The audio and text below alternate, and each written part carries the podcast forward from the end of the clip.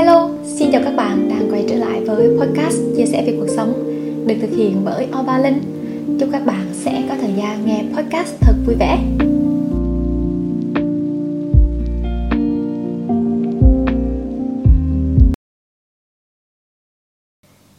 Xin chào các bạn, các bạn đang làm gì đó?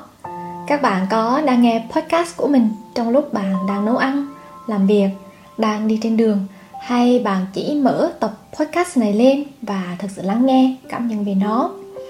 Dù là dưới hình thức nào đi chăng nữa thì mình cũng mong rằng bạn sẽ biết bạn đang làm gì và vui vẻ với hoạt động đó nhé. Và với tinh thần như vậy thì bạn đang có một biểu hiện cho lối sống chậm rồi đấy. Tập podcast ngày hôm nay, như tiêu đề của nó, các bạn cũng biết được rằng mình sẽ chia sẻ về lối sống chậm. Thực ra thì không phải là về lối sống chậm, mà mình sẽ chia sẻ về những điều đã giúp mình có thể sống chậm hơn giữa thế gian vội vã này. Có lẽ các bạn đã nghe đâu đó tên của một cuốn sách Bước chậm lại giữa thế gian vội vã của Đại đức Hemin, và mình chỉ đổi từ bước thành từ sống để lấy tên cho tập podcast này thôi. Ngược lại của sống chậm chính là sống vội. Những biểu hiện của sống vội là chúng ta luôn mong muốn làm được thật nhiều thứ và đạt được những điều đó thật nhanh. Làm sao để giảm cân thần tốc? Làm sao để nhanh đi đến ít? Làm sao để trở thành một ông nọ bà kia thật là nhanh? Tất cả những điều đó dẫn đến là đôi lúc chúng ta cứ phải hà khắc với chính bản thân mình. Chúng ta sẽ phải cố gắng làm hài lòng người khác mà không phải làm hài lòng chính bản thân của chúng ta. Và là một người đã từng sống rất là vội là mình, và mình đã nhận ra đó không phải là lối sống có thể giúp mình đạt được những gì mà mình mong ước, mà trái ngược lại, nó đem đến những cảm xúc tiêu cực cho bản thân mình. Cho nên mình đã thử bắt đầu sống chậm lại. Và mình hy vọng rằng bạn đừng hiểu nhầm rằng à, sống chậm thì nó đồng nghĩa với việc lười biếng hay là à, cho phép bản thân mình được trì hoãn. Mà sống chậm mình muốn chia sẻ ở đây là một lối sống mà mình cần đặt sự chú ý để cảm nhận, để hiểu được ý nghĩa của những điều mà mình lựa chọn, những việc mình làm, dù chỉ là những điều nhỏ bé nhất. Vì vậy, trong tập podcast này, mình sẽ chia sẻ về ba điều giúp mình sống chậm lại giữa thế gian vội vã này.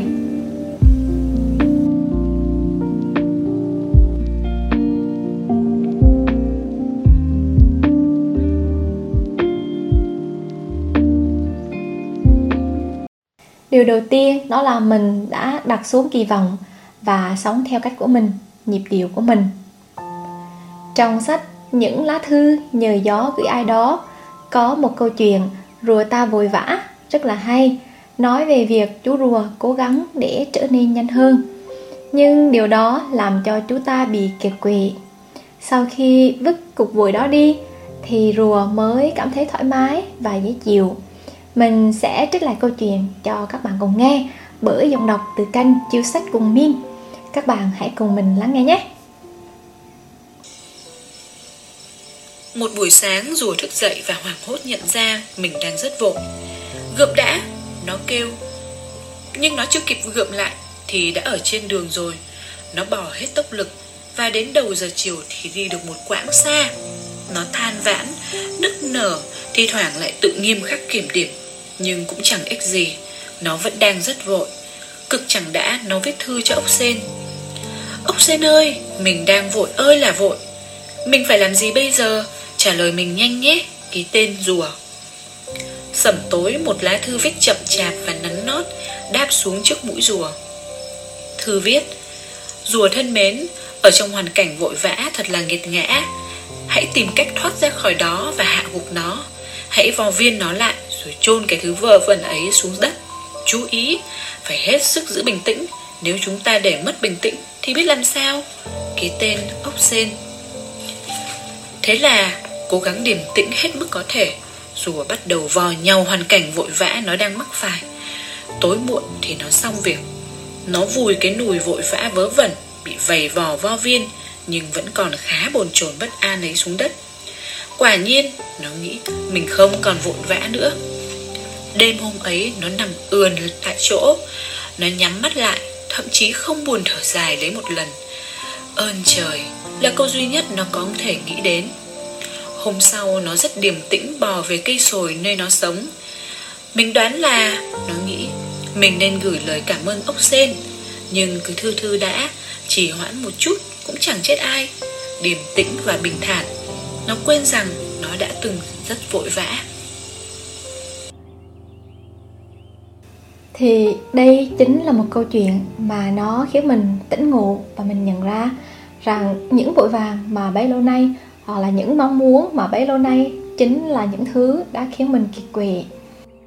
Đã bao giờ bạn rơi vào trường hợp như chú rùa trong câu chuyện trên, cứ cố gắng lao đi thật nhanh để bắt kịp với ai đó, nhưng mà khi bắt đầu thì đã cảm thấy không vui, chưa bắt kịp thì đã cảm thấy kiệt quệ. Nếu có lúc bạn cũng rơi vào trường hợp giống chú rùa kia thì hãy thử vo tròn những thứ khiến bạn vội vàng và ném chúng đi như mình đã từng làm, để cảm nhận sự đơn giản của cuộc sống này. Nếu các bạn có theo dõi mình thường xuyên thì cách đây ba tháng mình có đăng một cái video kể chuyện mình bị ốm vì phải làm việc quá sức. Đợt đó thì mình đi trợ giảng ở trung tâm ba buổi tối một tuần. Hai buổi tối thì mình có lớp tiếng Anh, mình đi làm full time, mình làm YouTube. Nói thật là lúc đó thì mình lúc nào cũng trong trạng thái gấp gáp và vội vàng, và mình mong muốn hoàn thành xong việc này để chuyển sang một công việc khác. Và có khi đang làm việc này nhưng trong đầu mình lại nghĩ đến một việc khác. Và mình đi đi về về, làm việc không có suy nghĩ và không biết ý nghĩa thực sự của những việc mình làm. Và đó chính là lý do cho việc mình bị mất năng lượng, vì mình không tìm thấy ý nghĩa trong những việc mình làm một cách vội vàng như vậy. Nhưng mà bây giờ thì đã khác, mình vẫn làm đủ việc và thậm chí là còn nhiều hơn so với ba tháng trước đây. Nhưng mà mình luôn cảm thấy được rằng mình có năng lượng tích cực và sự hứng thú trong mỗi việc mình làm. Và bí quyết đó là mình hạ thấp kỳ vọng xuống và làm mọi thứ theo nhịp điệu của mình. Ngày trước thì mình đặt mục tiêu của mình là sẽ ra video đều đặn mỗi tuần, tại vì thường thì những kênh YouTube chuyên nghiệp thì họ đều làm như vậy, và có khi tần suất nó còn cao hơn như thế. Nên mà nếu không có gì để chia sẻ, để kể thì mình sẽ cảm thấy mình không đủ giỏi và mình không phù hợp để làm nó. Nhưng mà sau đó à, mình ngẫm lại và mình thấy là vốn dĩ đó chỉ là một cái sự kỳ vọng mà mình tự đặt ra cho chính bản thân mình. Và cái sự kỳ vọng đó thì nó đã vượt quá mức khả năng của mình. Và mình đang vô tình lấy cái nhịp độ của những người khác để áp đặt lên mình, mặc dù mình và họ không giống nhau trong rất nhiều thứ. Mình không biết có ai đó khác, và những người đang nghe podcast của mình hay là những người đang theo dõi những chia sẻ của mình thì họ có mong chờ gì không? À, thì tất nhiên là mình sẽ rất vui nếu có ai đó à, muốn được lắng nghe mình. Nhưng mà mình không thể làm hài lòng tất cả họ và bỏ quên mình. Thời gian trôi qua thì mình quan tâm đến chất lượng đời sống tinh thần của mình hơn là sự kỳ vọng về những con số mà mình phải đạt được. Trong một bài chia sẻ trên TED Talk thì nhà báo Khan Horet đã nói rằng triết lý chậm không phải là làm mọi thứ với tốc độ như một con ốc sên, đó là tìm cách làm mọi thứ với tốc độ phù hợp.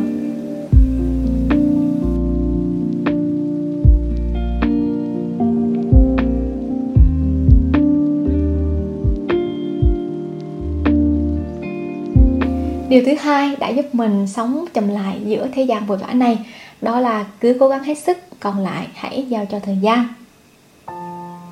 Lối sống vội thì ngày càng phổ biến, đặc biệt với những người trẻ như mình. Chúng ta luôn muốn giảm cân thần tốc, muốn quên đi một điều gì đó mà khiến chúng ta không vui một cách nhanh chóng. Tất nhiên là không ai muốn lựa chọn một nỗi đau trôi qua quá chậm, hay là một hành trình có lắm gian khổ mà nó phải kéo dài đằng đẵng. Nhưng mà việc ép bản thân phải đi ngược lại với những quy luật về tự nhiên, về tâm sinh lý thì có thể đem lại những kết quả hoàn toàn trái ngược với những gì mà chúng ta kỳ vọng. Như giảm cân cấp tốc thì sẽ phải áp dụng một số biện pháp siết chặt trong ăn uống, tập luyện, hoặc có khi phải dùng đến thuốc. Thì mình có đọc được một bài báo nói về hành trình giảm cân của người mẫu Phan Như Thảo. Chị ấy đã giảm được hai mươi ki lô gam trong vòng ba tháng bằng cách nhịn ăn. Tuy nhiên thì chị ấy đã khuyên rằng Mọi người không nên học theo chị với cách giảm cân này, vì hậu quả để lại là chị bị đau dạ dày và phải dùng thuốc đau dạ dày liên tục, và da của chị thì bị nhăn nheo rất nhiều. Do đó không phải cái gì nhanh thì cũng tốt. Gần đây mình có nghe được một câu mà mình rất là thích: hãy lo lắng cho những điều nhỏ bé, còn những điều lớn lao hãy để chúng tự lo lấy. Mình nghĩ việc tự lo lấy ở đây chính là hãy để thời gian trả lời. Mình lấy ví dụ về việc chữa lành. Có lẽ cụm từ chữa lành không còn xa lạ gì với chúng ta nữa. Mình cũng từng tìm hiểu về nó để thực hành chữa lành.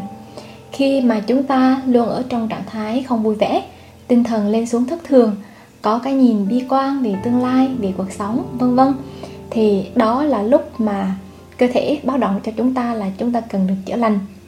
Nhiều người không nhận ra rằng việc chữa lành thì cần phải có thời gian, có luyện tập. Nếu chúng ta cứ nghĩ tôi phải quên nó đi thật nhanh, hay là sao mình lại phải không vui vì những thứ vớ vẩn như vậy, và rồi chúng ta lao ra bên ngoài và gạt phăng đi những cảm xúc của mình, thì nó vẫn sẽ hiện diện ở đó cho đến khi chúng ta biết chấp nhận nó và bắt đầu hành trình chữa lành bằng những cái luyện tập, bằng những thực hành, những thói quen nhỏ hàng ngày như là tránh xa những điều tiêu cực, đọc sách, đi bộ, tập thể dục, có thể là ngồi thiền, nấu ăn cho chính bản thân và ăn uống những thức ăn lành mạnh, vân vân. Và mình nghĩ không ai có thể đảm bảo rằng việc chữa lành sẽ diễn ra trong bao lâu, một ngày, một tháng, một năm hay thậm chí là mười năm. Điều đó phụ thuộc rất nhiều vào tình trạng của mỗi người, cách họ thực hành trong cuộc sống hàng ngày. Nhưng mình tin rằng nếu cứ tiếp tục làm những điều nhỏ bé đó hàng ngày, dần dần thì nó sẽ ngấm vào thói quen của chúng ta, thì tự khắc chúng ta sẽ được chữa lành. Do đó không phải cứ vội và cứ phải đi thật nhanh thì sẽ sớm đạt được kết quả. Đâu đó tất cả những việc xảy đến trong cuộc sống thì mình vẫn tin là ngoài sự lựa chọn của chính chúng ta thì vẫn cần phải có thời gian phù hợp. Một kiểu mà người ta vẫn hay gọi đó chính là đúng thời điểm, the right time. Mà khi đã có yếu tố thời gian vào rồi thì chúng ta không thể bẻ cong thời gian được, chúng ta không thể hack thời gian. Như ngoài những trường hợp đặc biệt ra thì một người làm sếp thì họ đã phải làm nhân viên trong nhiều năm, và một người điềm tĩnh, nhẹ nhàng thì đã phải trải qua nhiều lần sóng gió. Nên mình nghĩ là cứ làm những thứ nhỏ nhỏ thật tốt, còn lại để thời gian tự lo lấy.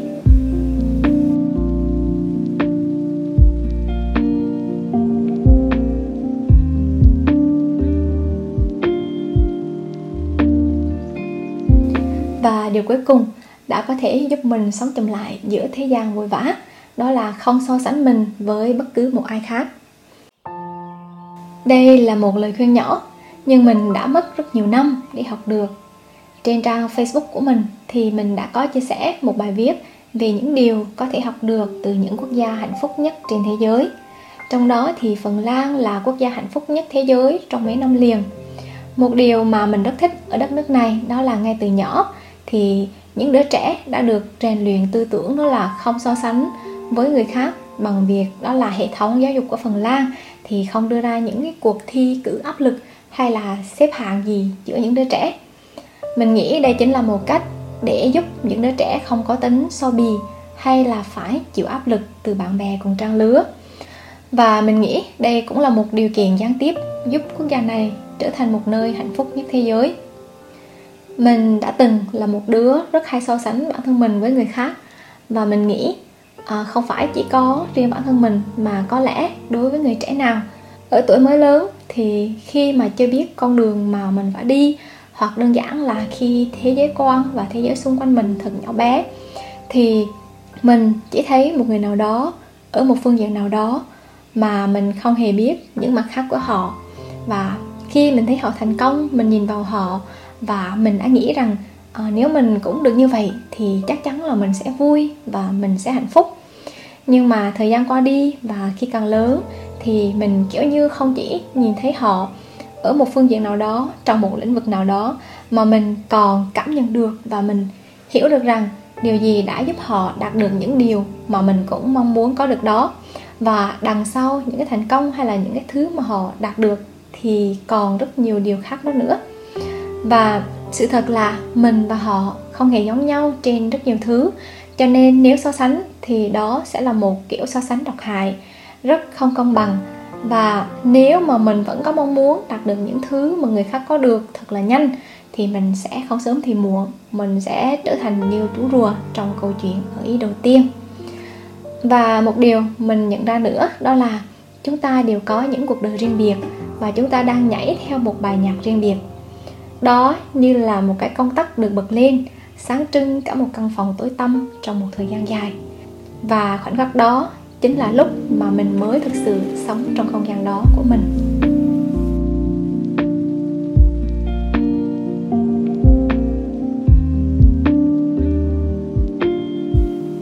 Tập podcast này mình đã nói hơi nhiều một chút.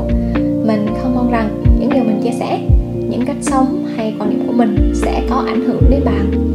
Mình chỉ hy vọng rằng sau khi các bạn lắng nghe mỗi tập podcast của mình, các bạn sẽ biết được rằng đâu đó trong cuộc sống này có một người là mình đang cố gắng để trở thành một phiên bản tốt nhất của mình bằng những điều mà mình chia sẻ. Cảm ơn các bạn đã dành thời gian lắng nghe. Hẹn gặp lại các bạn.